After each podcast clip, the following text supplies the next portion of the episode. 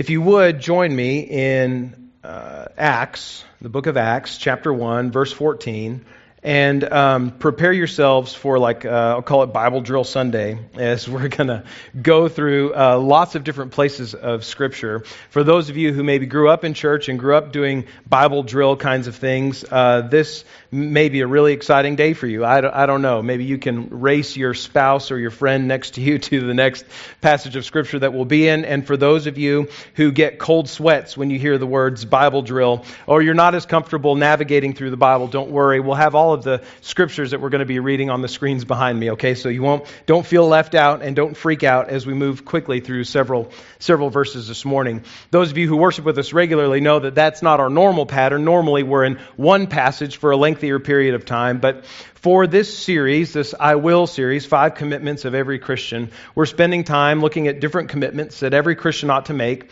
particularly to their home church and through their the local church of which they are a member. And this week we're looking at the third uh, of those commitments that I will support the work of the gospel.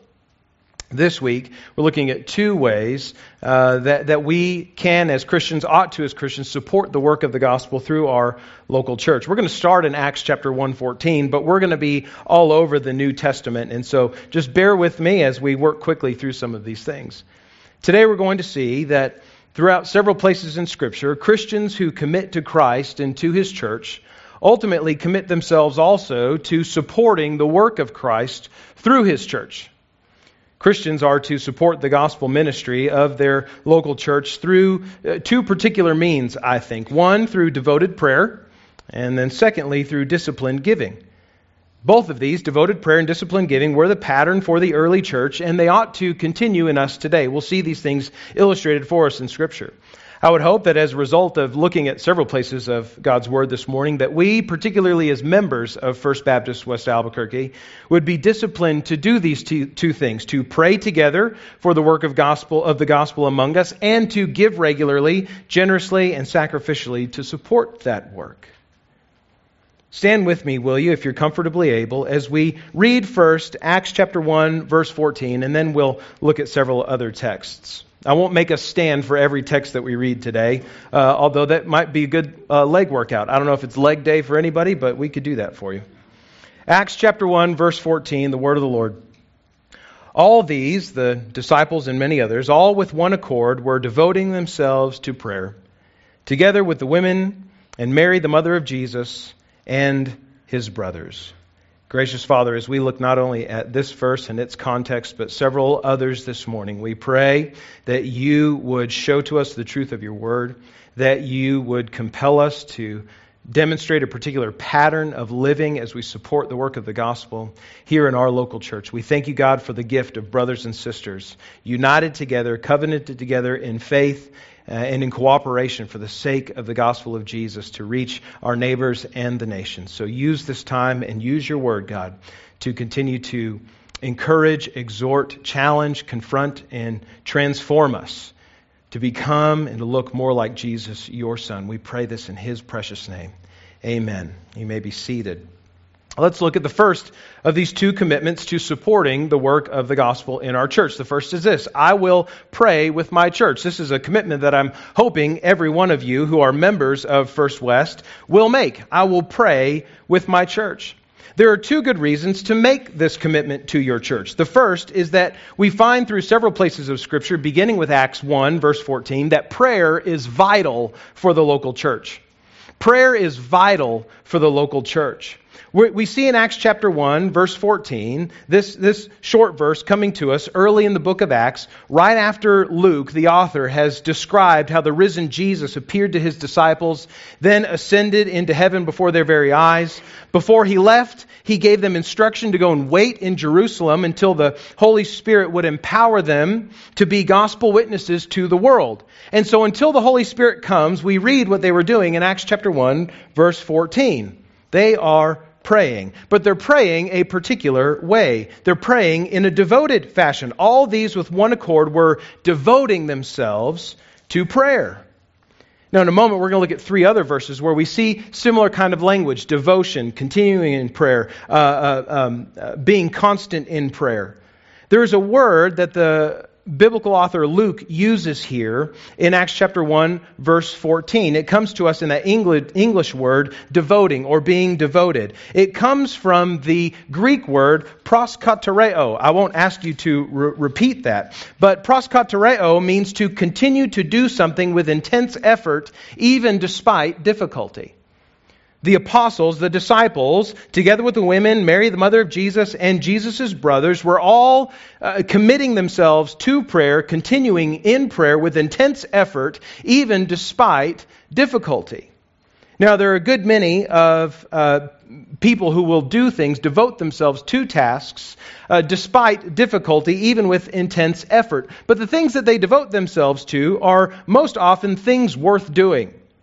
For instance, right now, you, you see as football season is now upon us. You see story after story, maybe on uh, ESPN or other sports channels that you watch, stories of football players or maybe even programs following football teams in uh, preseason workouts and spring training and practice throughout the week, devoting themselves to becoming the best football player they can be for their team. Guys that wake up before the sun is up and they follow a very strict diet regimen and, and workout regimen and they're on the field, practicing not just the skills that they'll use on the field, but other skills that might help them to do their job on the field even better. They spend countless hours in film rooms studying other teams and their own teams so that they can be as prepared as possible for football on Sunday morning or Saturday afternoon or Friday night, depending on what level of football you prefer to watch. They devote themselves, they give themselves to continued practice and improvement with intense effort, even despite difficulty, because being the best football player they can be is goal number one in their lives.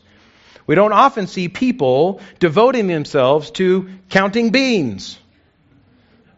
I've never seen a person sitting at a table with a five pound bag of Pintos, persevering despite difficulty to count them all. I've just never seen it. People who devote themselves to things devote themselves to it because that sort of devotion is vital to their success in whatever it is. And so devotion to prayer is vital for the local church. We see that in Acts chapter 1 verse 14 as the church was waiting for Christ to send the Holy Spirit to empower them for mission. But we see it also in Acts chapter 2 verses 42 and following when the church after Peter's sermon at Pentecost brings some 3,000 people to faith in Christ as the church begins to gather together for the first time, we read this in Acts 2:42. They, the church, devoted themselves to the apostles' teaching and the fellowship, to the breaking of bread and the prayers. In Paul's letter to the Romans, Romans chapter uh, 12, verse 12, Paul is giving uh, some instruction for what it means to live as a Christian and how Christians should act toward one another. In Romans 12, beginning in verse 9, this isn't on the screen, but just listen. Paul says, Let love be genuine, abhor what is evil, hold fast to what is good, love one another with brotherly affection, outdo one another in showing honor. Do not be slothful in zeal, be fervent in spirit, serve the Lord. Rejoice in hope, be patient in tribulation, be constant, proskatereo, in prayer. Paul says similar things to the uh, similar statement to the church at Colossae in Colossians chapter 4 verse 2 where he essentially says the same thing that he said to the church in Rome. Colossians 4 verse 2 continue steadfastly proskatereo in prayer being watchful in it with thanksgiving. Prayer, we know, as we've studied in uh, different sermon series throughout the life of our, our church in the last couple of years, prayer is communion and communication with God. That's what it is. It's speaking to the God of the universe. Prayer is absolutely vital to the life of the church. So vital that they, that they immediately, by, by second nature and by command from the apostles, give themselves to devoted prayer together. Prayer was so vital that the early church continued in corporate prayer like their lives depended on it, precisely because their lives and the ministry of the gospel depended upon it. Apart from prayer, communion with God, interaction with the Holy Spirit who enables us for mission, the mission of God of expanding the kingdom to all the nations will not be accomplished. God intends to do his work through his church as we pray to him, asking for wisdom and direction. Prayer is absolutely vital for the local church, but prayer is also vital for church leaders. So, not just for the church gathered together, but for those who lead it. In Acts chapter 6, still in this first book of, uh, or, or, this book of the, the first history of the disciples and the church and all that Jesus was doing through the church, in Acts chapter 6, the church in Jerusalem is hit with a minor crisis. There were Greek speaking widows among the church in Jerusalem who were being neglected, in, over, uh, uh, um, uh, being passed over unintentionally in the daily distribution of bread to the needy uh, there among the church. The complaint of these widows, the rightful complaint, uh, made it all the way to the apostles Peter, James, John, the rest. And their solution to this problem uh, was to have the church, the, the believers in Jerusalem, appoint seven men of good repute and spiritual maturity to see to, to that need in proper ways, so that, as we read in cha- Acts chapter 6, verse 4, so the disciples will devote uh, themselves, so we will devote ourselves to prayer and the ministry of the word. There's that word proskatereo again, so that we will continue with intense effort, even despite difficulty, in prayer and the ministry of the word.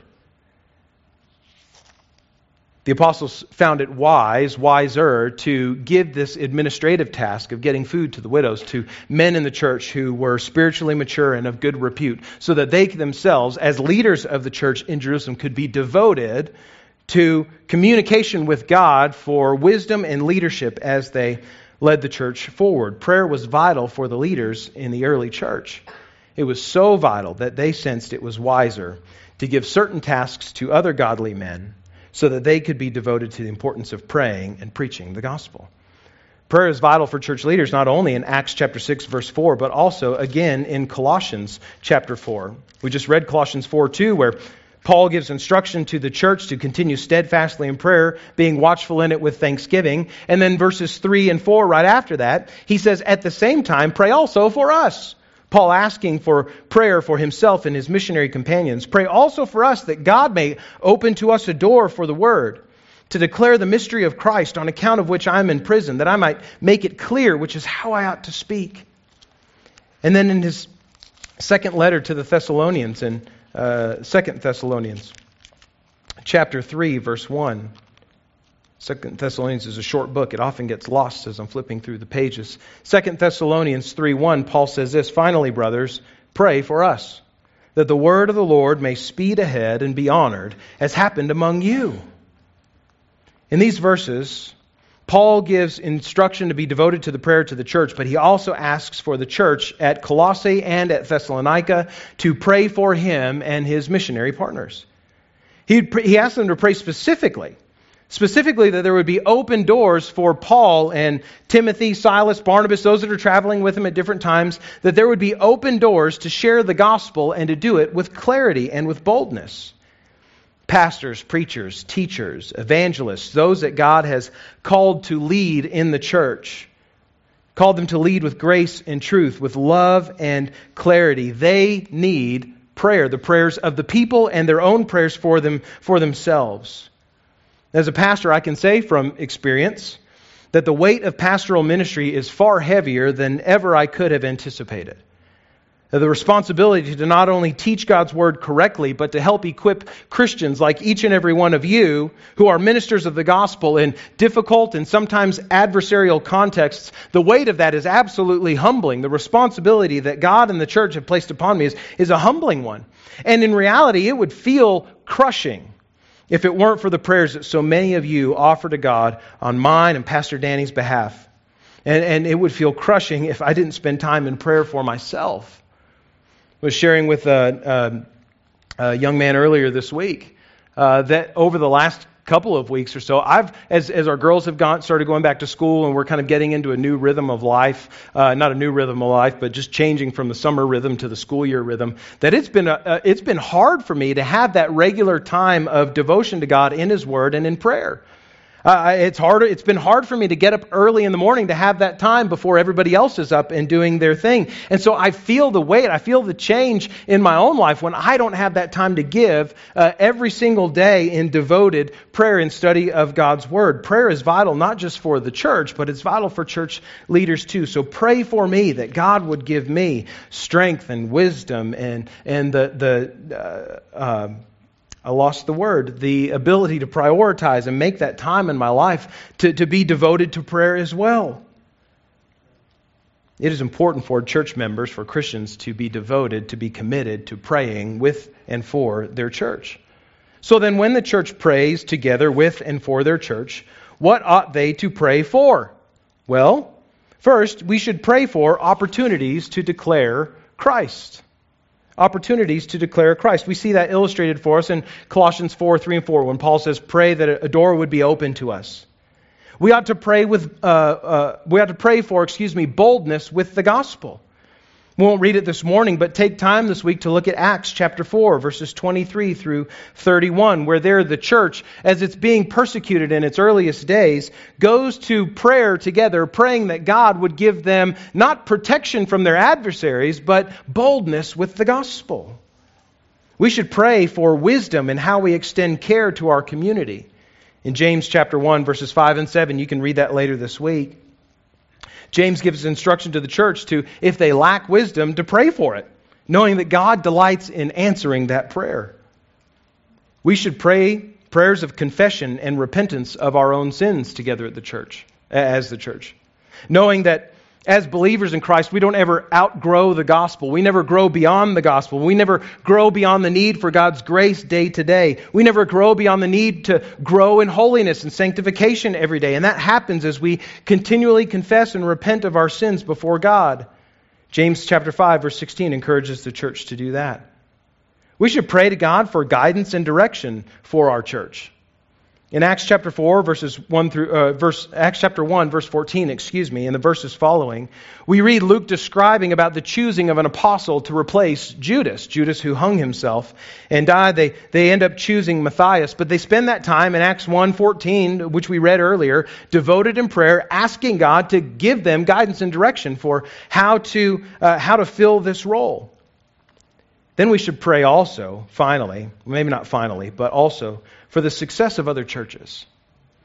In Galatians chapter 1, verse 2, the Apostle Paul says this.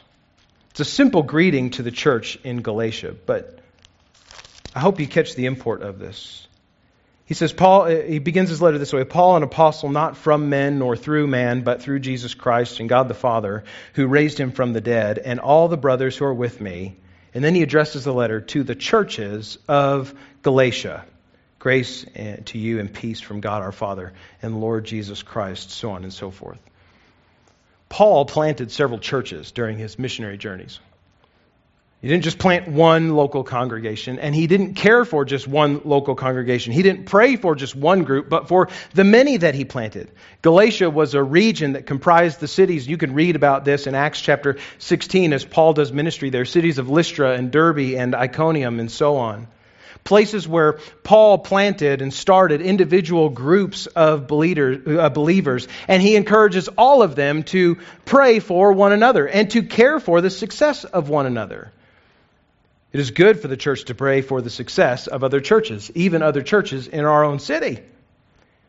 Dear friends, there are almost a million people that live in the Albuquerque metro area and almost 95% of them are without a saving relationship with Jesus Christ. Almost 95% of them have not uh, repented of sin and placed faith in Jesus. There is plenty of lostness to go around. There's plenty of gospel opportunity for each and every one of our churches. All of our churches could be filled to overflowing every single Sunday, and there still be a massive amount of work for us to do. So we should, as a church, pray for the success of other churches. This morning, Christian, I invite you to commit to giving spiritual support to your church by devoting yourselves to prayer for the ministry of the gospel and for your pastors and for your leaders.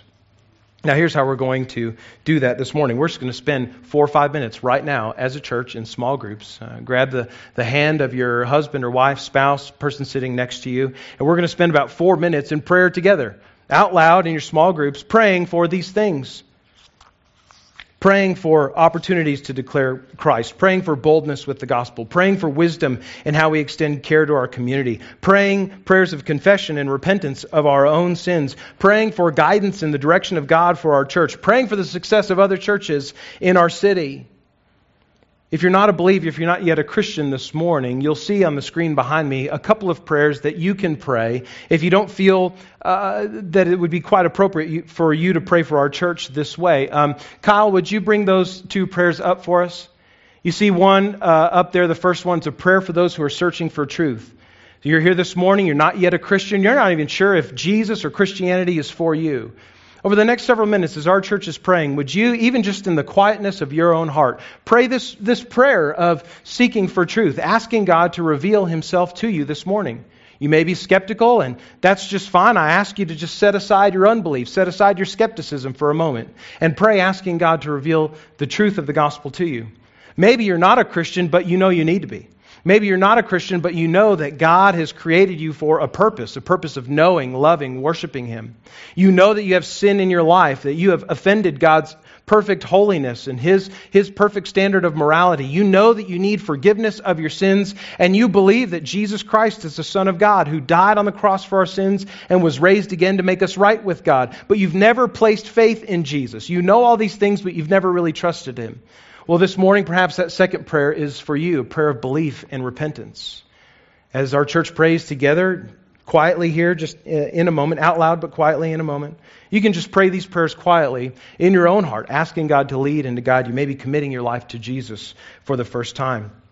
In just a moment, uh, we'll, we'll uh, gather together in just small groups with our families, those sitting close by to us.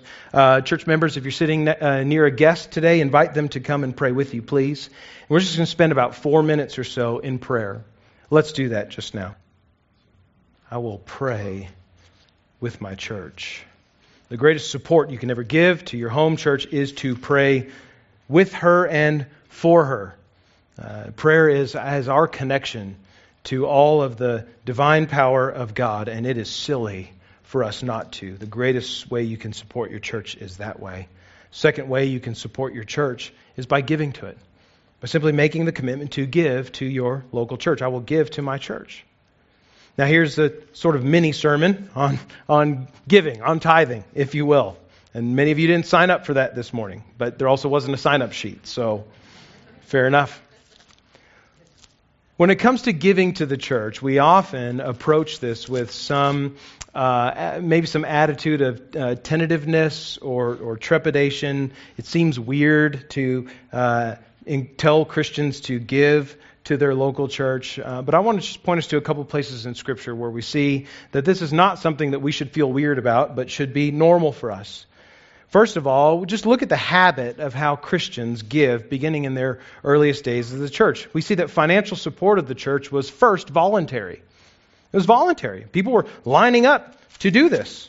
Acts chapter 2 verse 45. In the same context of Acts 2:42 which we read earlier where the church is devoting themselves to the apostles' teaching, fellowship, breaking the bread and the prayers, we read in verse 45 that they were selling their possessions and their belongings and distributing the proceeds to all as any had need. And then in Acts chapter 4, verses 34 and 35, a similar situation where Luke again describes the gathering of the church together, where he says there was not a needy person among them, for as many as were owners of lands or houses sold them, and they brought the proceeds of what was sold, and they laid it at the apostles' feet, and it was distributed to each as they had need. Financial support of the church and the ministry of the church was first voluntary.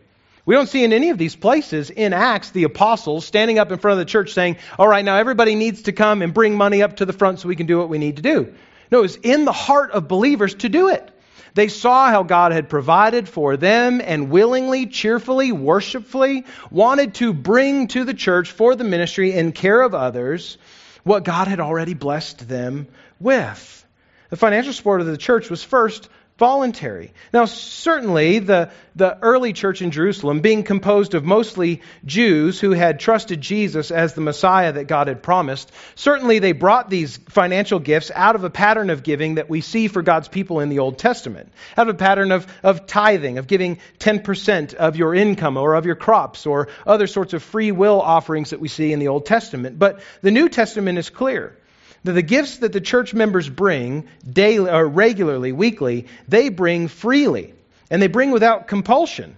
because they wanted to meet one another's needs, because they wanted to ensure that the, the gospel and the work of the gospel had what it needed to get the good news to the residents of Jerusalem, Judea, and Samaria, and eventually to the ends of the earth. Financial support of the church ought to be voluntary. We see that it was first voluntary in the early church, but then we see, secondly, that financial support of the church is also strongly encouraged. So it's voluntary, but it's also encouraged. Look with me at 2 Corinthians, if you can. 2 Corinthians chapter 8, verses 1 through 9. This is Paul's second letter to the beleaguered church in Corinth. And here he encourages them to give a particular gift. You see, in the mid 40s AD, about 10 or 15 years after the birth of the Christian church, there was a major famine in the area around Jerusalem. But by then, the gospel had spread far outside Jerusalem to many other places in the Roman world as well. And the churches in Macedonia, uh, uh, more in Greece in particular, wanted to give a, a relief gift, if you will, to the church in Jerusalem. They wanted to send a financial gift to meet the needs of, famine, of the famine stricken church in Jerusalem. And this they did willingly and freely. Even though some had very little, they still gave what they could. And so Paul says to the church at Corinth in chapter 8, verses 1 through 9, these words. He says, We want you to know, brothers, about the grace of God that has been given among the churches of Macedonia. For in a severe test of affliction, their abundance of joy and their extreme poverty have overflowed in a wealth of generosity on their part. For they gave according to their means, as, uh, as I can testify, and beyond their means, of their own accord, begging us earnestly for the favor of taking part in the relief of the saints. And this was not as we expected, but they gave themselves first to the Lord, and then by the will of God to us. Accordingly, we urged Titus that as he had started, so he should finish, uh, so he should complete among you this act of grace. But as you excel in everything, in faith and speech, and knowledge, and all earnestness, and in our love for you, see that you excel in this act of grace and this giving to the relief, relief of the saints also. I say this not as a command, but to prove by the genuine, uh, excuse me, but to prove by the earnestness of others that your love is also genuine. For you know the grace of our Lord Jesus Christ, that though he was rich, yet for your sake he became, he became poor, so that you by his poverty might become rich. Paul in these verses encouraging the church in Corinth that they, like the church in Macedonia, complete this act of grace by giving sacrificially for the needs of the church in Jerusalem, for the need of the gospel among other churches. The impetus, the encouragement, the motivation for their giving should not be to please Paul, but rather to be, as verse 9 says, out of knowing the grace of our Lord Jesus Christ, that though he was rich, yet for your sake he became poor, so that you by his poverty might become rich. So, giving to the work of the gospel through the local church by the Christian who's a member of that church ought to be, must be voluntary, not compulsory. But it's also encouraged by Scripture and encouraged in our hearts by the love that we have for Jesus, who, though he was rich, became poor for our sakes, so that we might become rich because of his poverty. Now, we know that being or becoming a Christian does not guarantee that we will be wealthy. That's not what this verse is saying in verse 9 of 2 Corinthians 8. Rather, Paul's point is that our wealth is measured not in dollar signs, but our wealth is measured in God's forgiveness of our sins. His absorbing our debt which we owed him for our sin by giving his son, Jesus, as the sacrifice for our sins. And then Paul points to the graciousness and generosity of God for sinners to motivate and encourage the generous and gracious giving of financial resources to the help of ministry to and among other Christians. I will never preach a message that says you should give to the church so that God will bless you. That's not why we do it. We don't give in order to be blessed. We don't give to the church in order to receive something from God. We give to the church because we have already been blessed by God. We give because what God's provision to us is His blessing. And we know that all things belong to God as the creator of all things. And so everything that he's given to us is still already his. And so we turn and, and our hearts of worship give back to him a portion of what he has blessed us with so that through the church the gospel may reach those effectively who have not already been reached by it. We should give voluntarily, and we should give because we're encouraged, particularly by the example of Christ, to give. So, how then ought we, ought Christians, to give to their local church? How should they give financially to support the work of the ministry and the work of the gospel through their church? Well, look with me in the same letter, 2 Corinthians chapter 9, verses 6 through 13. Just bear with me as I read. Paul says, continuing in his, his encouragement for the church to give, he says, The point is this whoever sows sparingly will also reap sparingly, and whoever sows bountifully will also reap bountifully. Each one must give as he has decided in his heart, not reluctantly or under compulsion, for God loves a cheerful giver. And God is able to make all grace abound to you, so that having all sufficiency in all things at all times, you may abound in every good work. As it is written, He has distributed freely, He has given to the poor, His righteousness endures forever. Now, he who supplies seed to the sower and bread for food will supply and multiply your seed for sowing and increase the harvest of your righteousness. You will be enriched in every way to be generous in every way, which through us will produce thanksgiving to God. For the ministry of this service is not only supplying the needs of the saints, but is also overflowing in many thanksgivings to God. By their approval of this service, they will glorify God because of your submission that comes from your confession of the gospel of Christ and the generosity of your contribution for them and for all others. How should I give to my church? From this passage, point out three things. First of all, you should give generously. And by generously, I'm not saying a particular dollar amount or a particular percentage. By generously, I mean the attitude, the, the, the heart position with which you give. Generosity is not measured in dollar signs or in percentages, but generosity is measured by the freeness of a thing given. Right? Generosity is giving without strings attached. Generosity is giving with open hands, saying, God, I'm trusting that you will guide and provide and give wisdom to uh, the leaders of my church and to the church as a whole as to how to use this best. So you've blessed me with it. Now I'm turning back this portion and giving it to you to do how you will with. You should give generously. But then you should give also, secondly, willingly, cheerfully, even worshipfully. Look at verse 7 of 2 Corinthians 9. Paul says, Each one must give, not must give as he has decided in his heart, not reluctantly or under compulsion. He should, be, he should give generously. For God loves a cheerful giver. We should give to the work of the gospel with smiles on our faces, right? And not because we had to plaster them on there, but because we are generally, uh, genuinely happy to give to the work of the gospel. It's part of our worship. I know it, it, may seem really traditional and formal or, or whatever that we, you know, that we pass offering plates during our time of worship, but giving is part of worship. It's not just this task, this, this dull task that we have to do to somehow oblige God or to keep Him happy with us. No, we do it as, as we worship because we know that God has richly provided for us. And we delight in worshiping with our brothers and sisters by giving to the work of the gospel together. You should give willingly, cheerfully, and worshipfully. And then finally, I would say you should give regularly. Regularly, in a, in a disciplined fashion, if you will. At the end of his first letter to the church in Corinth, 1 Corinthians chapter 16, the first two verses there, Paul gives instruction, he begins to give instruction to the church at Corinth about how they're to prepare to give this gift to the saints in Jerusalem who are uh, stricken by famine. And he says in 1 Corinthians 16, 1 and 2, Now concerning the collection for the saints, as I directed the churches of Galatia, so also you are to do. On the first day of every week, each of you is to put something aside and to store it up as he may prosper, so that there will be no collecting when I come. Paul encourages the church in Corinth to, with uh, in a disciplined fashion, set something aside each week for the work of the gospel and ministry and care for other saints. He says, do it regularly. Be disciplined in your giving so that when the time comes, when the need arises, we won't have to have, uh, make a special appeal for you to give. Well, uh, everything that will be needed, it will, all, will already have been set aside. Dear Christian, you should give generously. You should give with open hands to the work of the gospel in your local church. You should give willingly, cheerfully, worshipfully, because you delight to you delight in the blessing of God and delight to bless others and through the work of the gospel in your local church. And then you should give regularly. Make it a pattern. Make it a habit to give this way.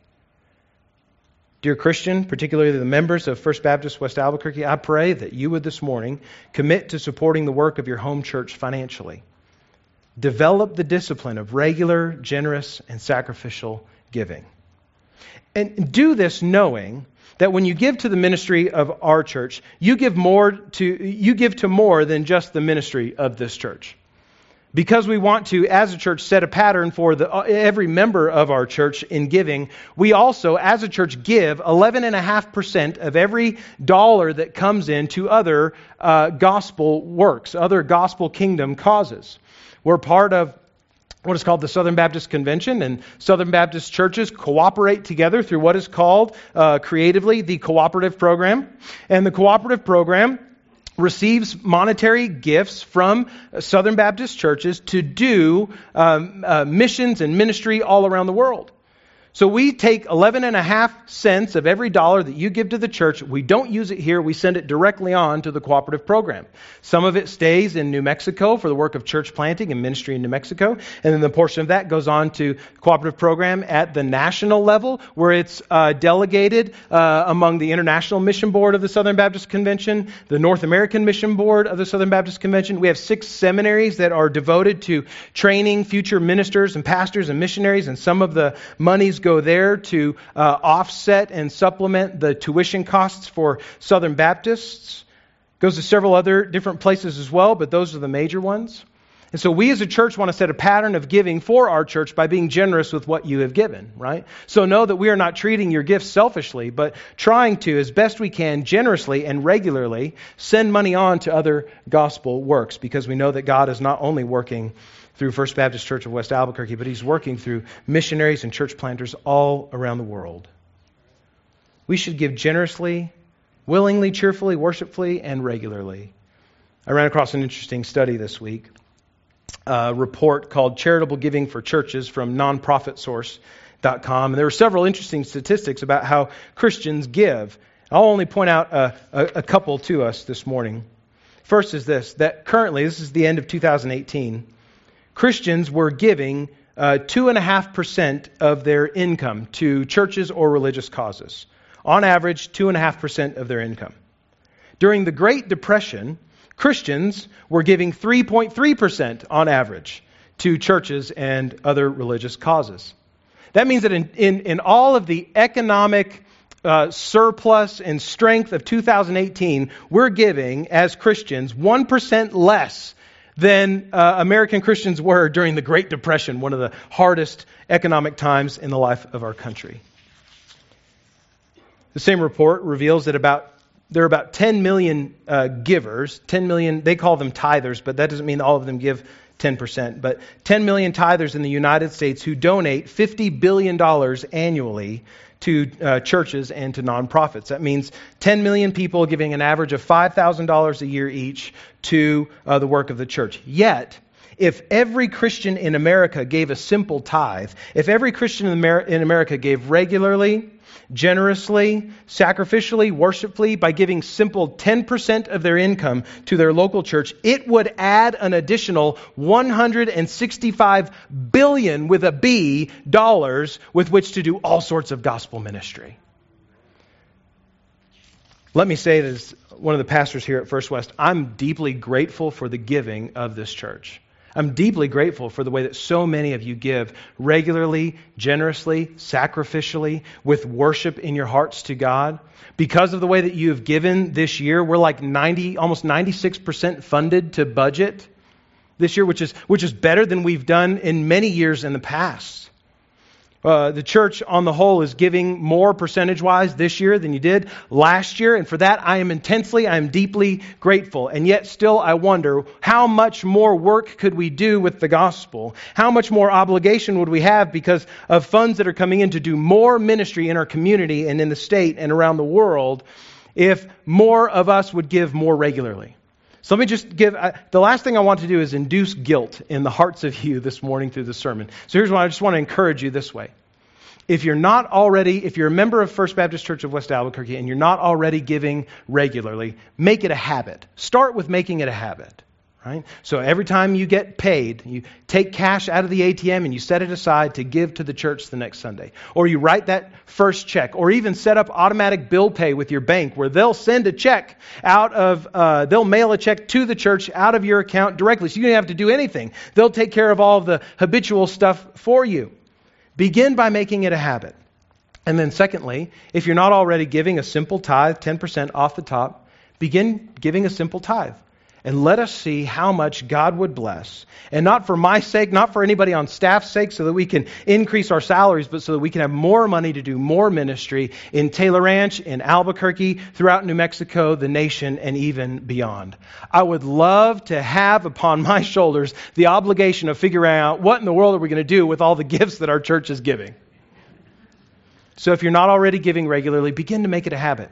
If you're not already giving generously, be, begin to, in your heart, have an open handed approach to your gift, saying, This is God's anyway. So whether the church uses it wisely or unwisely, that, that's, up, that's between God and, and the church leaders. So we're giving it that way. But then also pray for our wisdom, please, to do right by it.